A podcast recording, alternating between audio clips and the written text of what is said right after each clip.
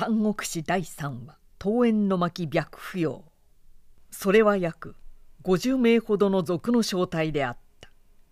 中に炉に乗っている23の族将が鉄弁を刺して何か言っていたように見えたがやがて馬元義の姿を見かけたか寺の方へ向かって一山に近づいてきた「やあ李州藩遅かったじゃないか」こなたの馬元義も石段から伸び上がって言うと「おお大宝これにいたか」と李と呼ばれた男もその他の仲間も続いて炉の蔵から降りながら「峠の格子病で待っていろと言うからあれ行ったところ姿が見えないので俺たちこそ大孫つきだ遅いどころじゃない」汗を拭き拭きかえって馬元義に向かって不平を並べたが同類の冗談半分と見えて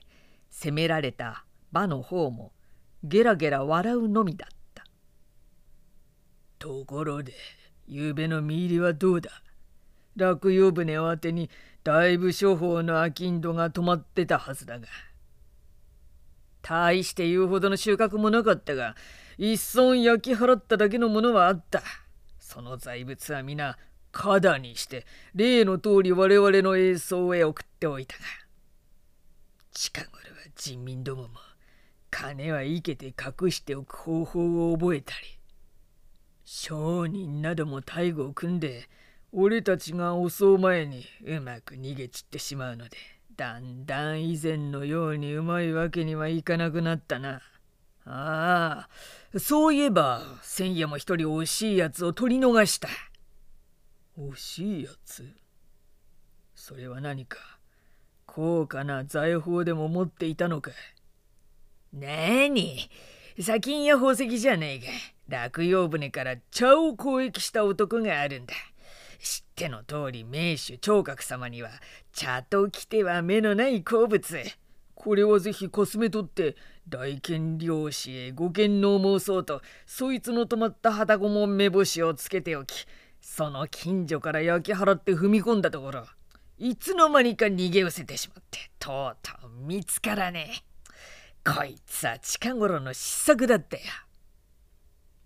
賊の李書藩は劉備のすぐそばでそれを大声で話しているのだった。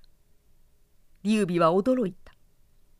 そして思わず懐に秘してい。た鈴の小さい。茶壺をそっと触ってみたすると馬元義は「ふん」とうめきながら改めて後ろにい。る劉青年を振り向い。てからさらに李へ向かって「それはい。くつぐらい。な男か」そうさね。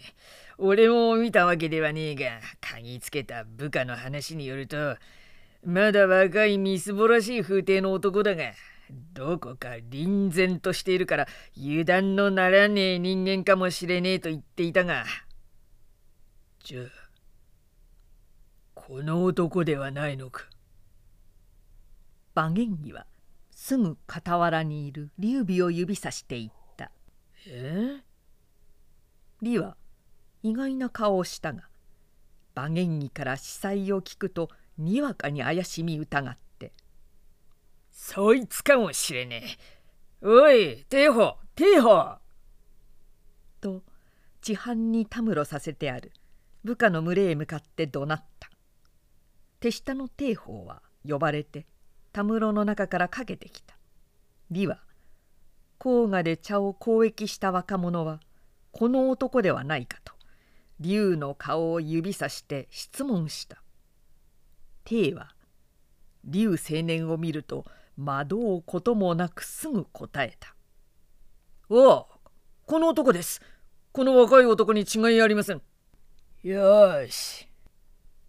李はそう言って帝法を退けると馬元義と共にいきなり劉備の両手を左右からねじ上げた。これ。貴様。茶を隠してると言うじゃねえか。その茶壺をこれへ出してしめ。馬言にも攻め李主藩も共に劉備の利き腕をねじ押さえながら脅した「出さぬとぶった切るぞ。今も言った通り聴覚漁師のご好物だが。漁師のご威勢でさえめったに手に入らぬほどのもので貴様のような下民などが茶を持ったところでなんとなるものか。我々の手を経て漁師へ献納してしまえ劉備は言い逃れのきかないことを早くも観念した。しかし国の母がいかにそれを楽しみに待っているかを思うと自分の命を求められたよりつらかった。なんとかここを逃れる工夫はないものか。となお未練を持って両手の痛みをこらえていると。李主藩の靴は木早に劉備の腰を蹴飛ばして「牛かつんぶか己は!」と罵った。そしてよろめく劉備の襟髪をつかみ戻して。あれに血に飢えている五十の部下はこちらを見て絵を欲しがっているのが目に見えねえか。返事をしろ。といたけ高に言った。劉備は二人の土足の前へそうしてひれ伏したまままだ母の喜びを売ってこの場を助かる気持ちになれないでいたがふと目を上げると自問の影に佇んでこちらを覗いていた最善の老僧が「物などを惜しむことはない。求めるものは何でも与えてしまえ。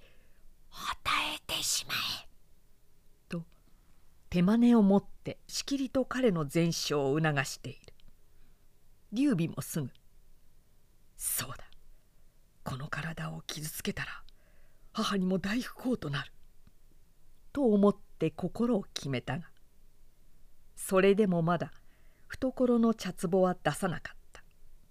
腰に履いている剣の帯皮を解いてこれこそは父の形見ですから。自分の命の次のものですがこれを献上します。ですから茶だけは見逃してください。と哀願した。すると馬言には「おおその剣は俺がさっきから目をつけていたんだ。もらっといてやる」と取り上げて「茶のことは俺は知らん」と空嘘吹いた。李書藩は前にも増して怒り出して一方へ剣を渡して俺になぜ茶壺を渡さないかと責めた。劉備はやむなく肌深く持っていた鈴の小壺まで出してしまった。李は奉仕を得たように両手を捧げて「これだこれだ。落葉の名誉に違えね。え定めし漁師がお喜びになるだろう」と言った。賊の正体はすぐ先へ出発する予定らしかった。が一人の物見が来てここから十里ほどの先の川べりに県の利軍が約500ほどの陣を張り我々を捜索しているらしいという報告をもたらした。でにわかに「では今夜はここへ泊まれ」となって約50の黄金族はそのまま寺を宿舎にして携帯の療能を解き始めた夕方の炊事の混雑をうかがって劉備は今こそ逃げるによいしようと白母の門をそっと外へ踏み出しかけた「おいどこ行く?」賊の将兵は見つけるとたちまち大勢して彼を包囲し奥にいる馬元義と李主藩へすぐ知らせた劉備は戒められて祭道の丸柱にくくりつけられたそこは床に瓦を敷き詰め太い丸柱と小さい窓しかない石室だった「やい竜貴様俺の目をかすめて逃げようとしたそうだな。察するところてめえは菅の密偵だろ。いやちげえねきっと剣軍の回しもんだ。今夜十里ほど先まで剣軍が来ての陣を張ってるそうだから。それ連絡を取るために抜け出そうとしたんだろう。馬元義と李主藩は代わる代わるに来て彼を拷問した道理で貴様の面構えはただものでねえはずだ剣軍の回し者でなければ落葉の直属の隠密か？ずれにしても堪忍だろてめえは。さあ泥を吐け言わねば痛い思いするだけだぞ。しまいには馬と李と二人がかりで竜を蹴って罵った。竜は一口もものを言わなかった。こうなったからには天命に任せようと観念している風だった。こりゃ一筋縄では口はかんぞ。李は持て余し気味に馬へ向かってこう定義した。いずれ明日の創業俺はここを出発して聴覚漁師の総督府へ参り例の茶壺献上方々漁師のご機嫌伺いに出るつもりだがその折こいつも引っ立てていって大砲軍本部の軍法会議に差し回してみたらどうだ。思いがけない拾い物になるかもしれんぜ。よかろう。と馬も同意した。祭道の扉は固く閉められてしまった。夜が更けるとただ一つの高い窓から今夜も銀河の終点がさえて見える。けれど到底そこから逃れ出る工夫はない。どこかで馬の稲な気がする。漢の剣軍が攻めてきたのならよいがと劉備は望みをつないだがそれは物見から帰ってきた二三の賊兵らしくあとは席として物音もなかった。母へ紅葉を務めようとしてかえって大不幸のことなってしまった。死ぬる身は惜しくもないが老婆の余生を悲しませ不幸のむくろを野にさらすのは悲しいことだ。劉備は星を仰いで嘆いた。そして孝行するにも身に不相応な望みを持ったのが悪かったと悔いた。賊府へ引かれて陣中で生き恥さらして殺されるよりはいっそここで人思いに死なんかと考えた。死ぬにも身に剣はなかった。柱に頭を打ちつけて噴死するか舌を噛んで聖夜を眠めつけながら樹脂せんか。劉備は悶々と迷った。すると彼の瞳の前に一筋の縄が下がってきた。それは神の意志によって下がってくるように高い霧窓の口から石の壁に伝わってスルスルと垂れてきたのである。人影も何も見えない。ただ四角な星空があるだけだった。劉備は身を起こしかけた。しかしすぐ無益であることを知った。身は戒めにかかっている。この縄目の解けない以上。救い手がそこまで来ていてもすがりつくすべはない。はあ。誰だろう。誰か。窓の下へ。救いに来ている。外で自分を待っていてくれるものがある。劉備はなおさらもがいた。と彼の行動が遅いので早くしろと促すように外の者はじれているのであろう。高窓から垂れている縄が左右に動いた。そして縄の端に結いつけてあった探検が白い魚のようにことことと河原の床を打って踊った。足の先で探検を寄せた。そしてようやくそれを手にして自身の縄目を断ち切ると劉備は窓の下に立った。早く早くと言わんばかりに無言の縄は外から意志を伝えて揺れ動いている。劉備はそれにつかまった。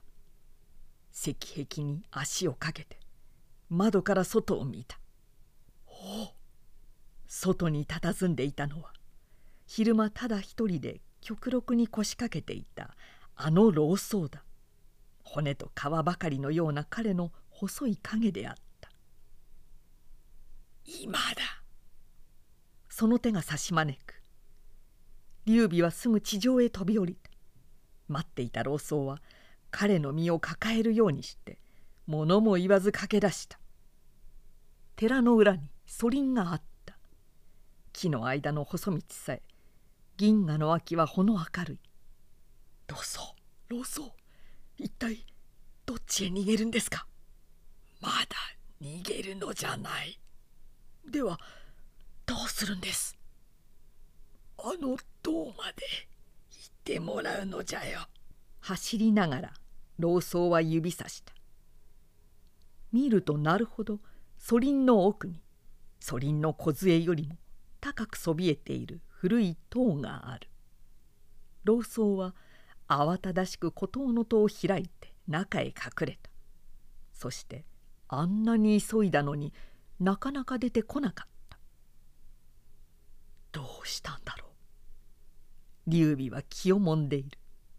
そして続兵が追ってきはしまいかとあちこち見回しているとやがて「青年青年」小声で呼びながら塔の中から老僧が何か引きながら出てきた。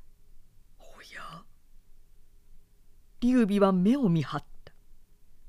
老僧が引っ張っているのは駒の手綱だった。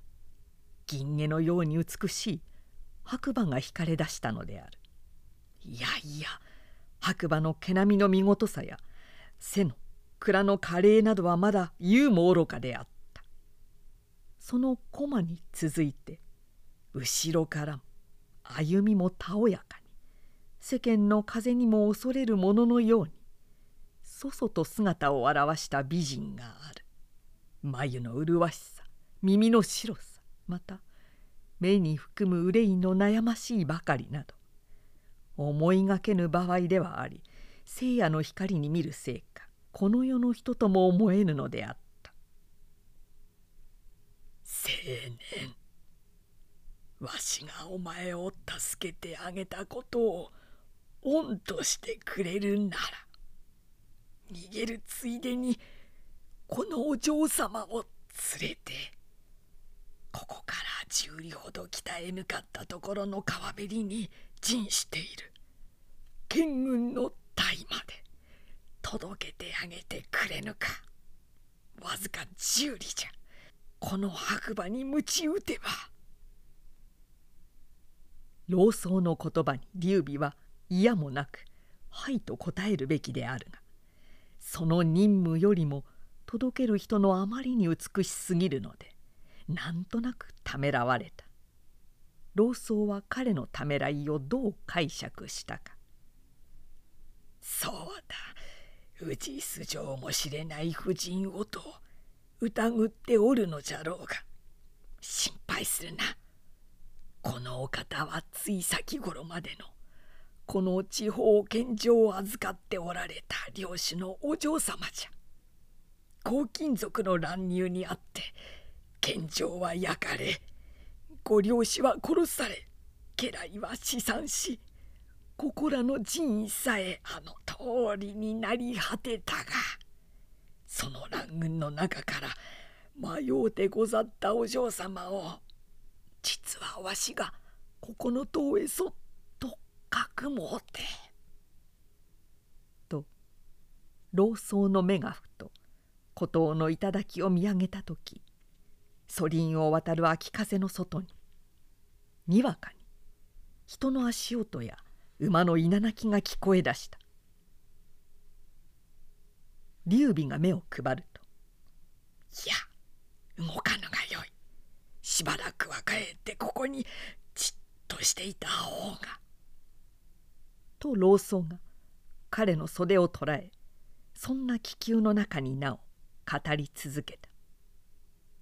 県の上長の娘は名を不要と言い姓はこうということ。また今夜近くの下藩に来て祝陣している県軍はきっと先に試算した上長の家臣が残兵を集めて黄金族へ報復を図っているに違いないということ。だから不要の身をそこまで届けてくれさえすればあとは以前の家来たちが守護してくれる。白馬の精二人して乗って抜け道から一気に逃げ延びていくようにと祈るように言うのだった。承知しました。劉備は勇気を示して答えた。けれど和女あなたはどうしますか？わしかのそうです。私たちを逃がしたと俗に知られたら和女の身はただでは済まないでしょう。案じることはない。生きていたとてこの先幾年生きていられよう。ましてこの十数日は草の根や虫など食うて路面をつないでいた儚い身じゃ。それも高家のお娘を助けてあげたい一心だけで生きていたが今はそのことも頼む者に頼み果てたしあなたというものをこの世に見いだしたので思い残りは少しもない。老僧はそう言い終わると風のごとく塔の中へ影を隠した。あれよと不要は老僧を慕って追いすがったが途端に塔の口元の戸は内から閉じられていた「和尚様和尚様」不要は自負を失ったように戸をたたいて泣いていたがその時高い塔の頂で再び老僧の声がした「青年わしの指をごらんわしの指さす方をごらんここのソリンから西北だ。北斗星が輝いておる。それを当てにどこまでも逃げてゆくがよい。南も東も明日池のほとりも寺の近くにも賊兵の影が道を塞いでいる。逃げる道は西北しかない。それも今のうちじゃ。早く白馬に鞭打たんか。はい。答えながら仰ぐと老僧の影は登場の石欄に立って一方を指さしているのだった。歌人早くお乗りなさい。泣いているところではない。劉備は彼女の採用を抱き上げて白馬の蔵にすがらせた。不要の体は糸軽かった。柔軟で高貴な香りがあった。そして彼女の手は劉備の肩にまとい劉の頬は彼女の黒髪に触れた。劉備も牧石ではない。かつて知らないときめきに血が熱くなった。けれどそれは地上から蔵の上まで彼女の身を移すわずかなまでしかなかった「ごめん」と言いながら劉備も乗って一つくらいまたがった。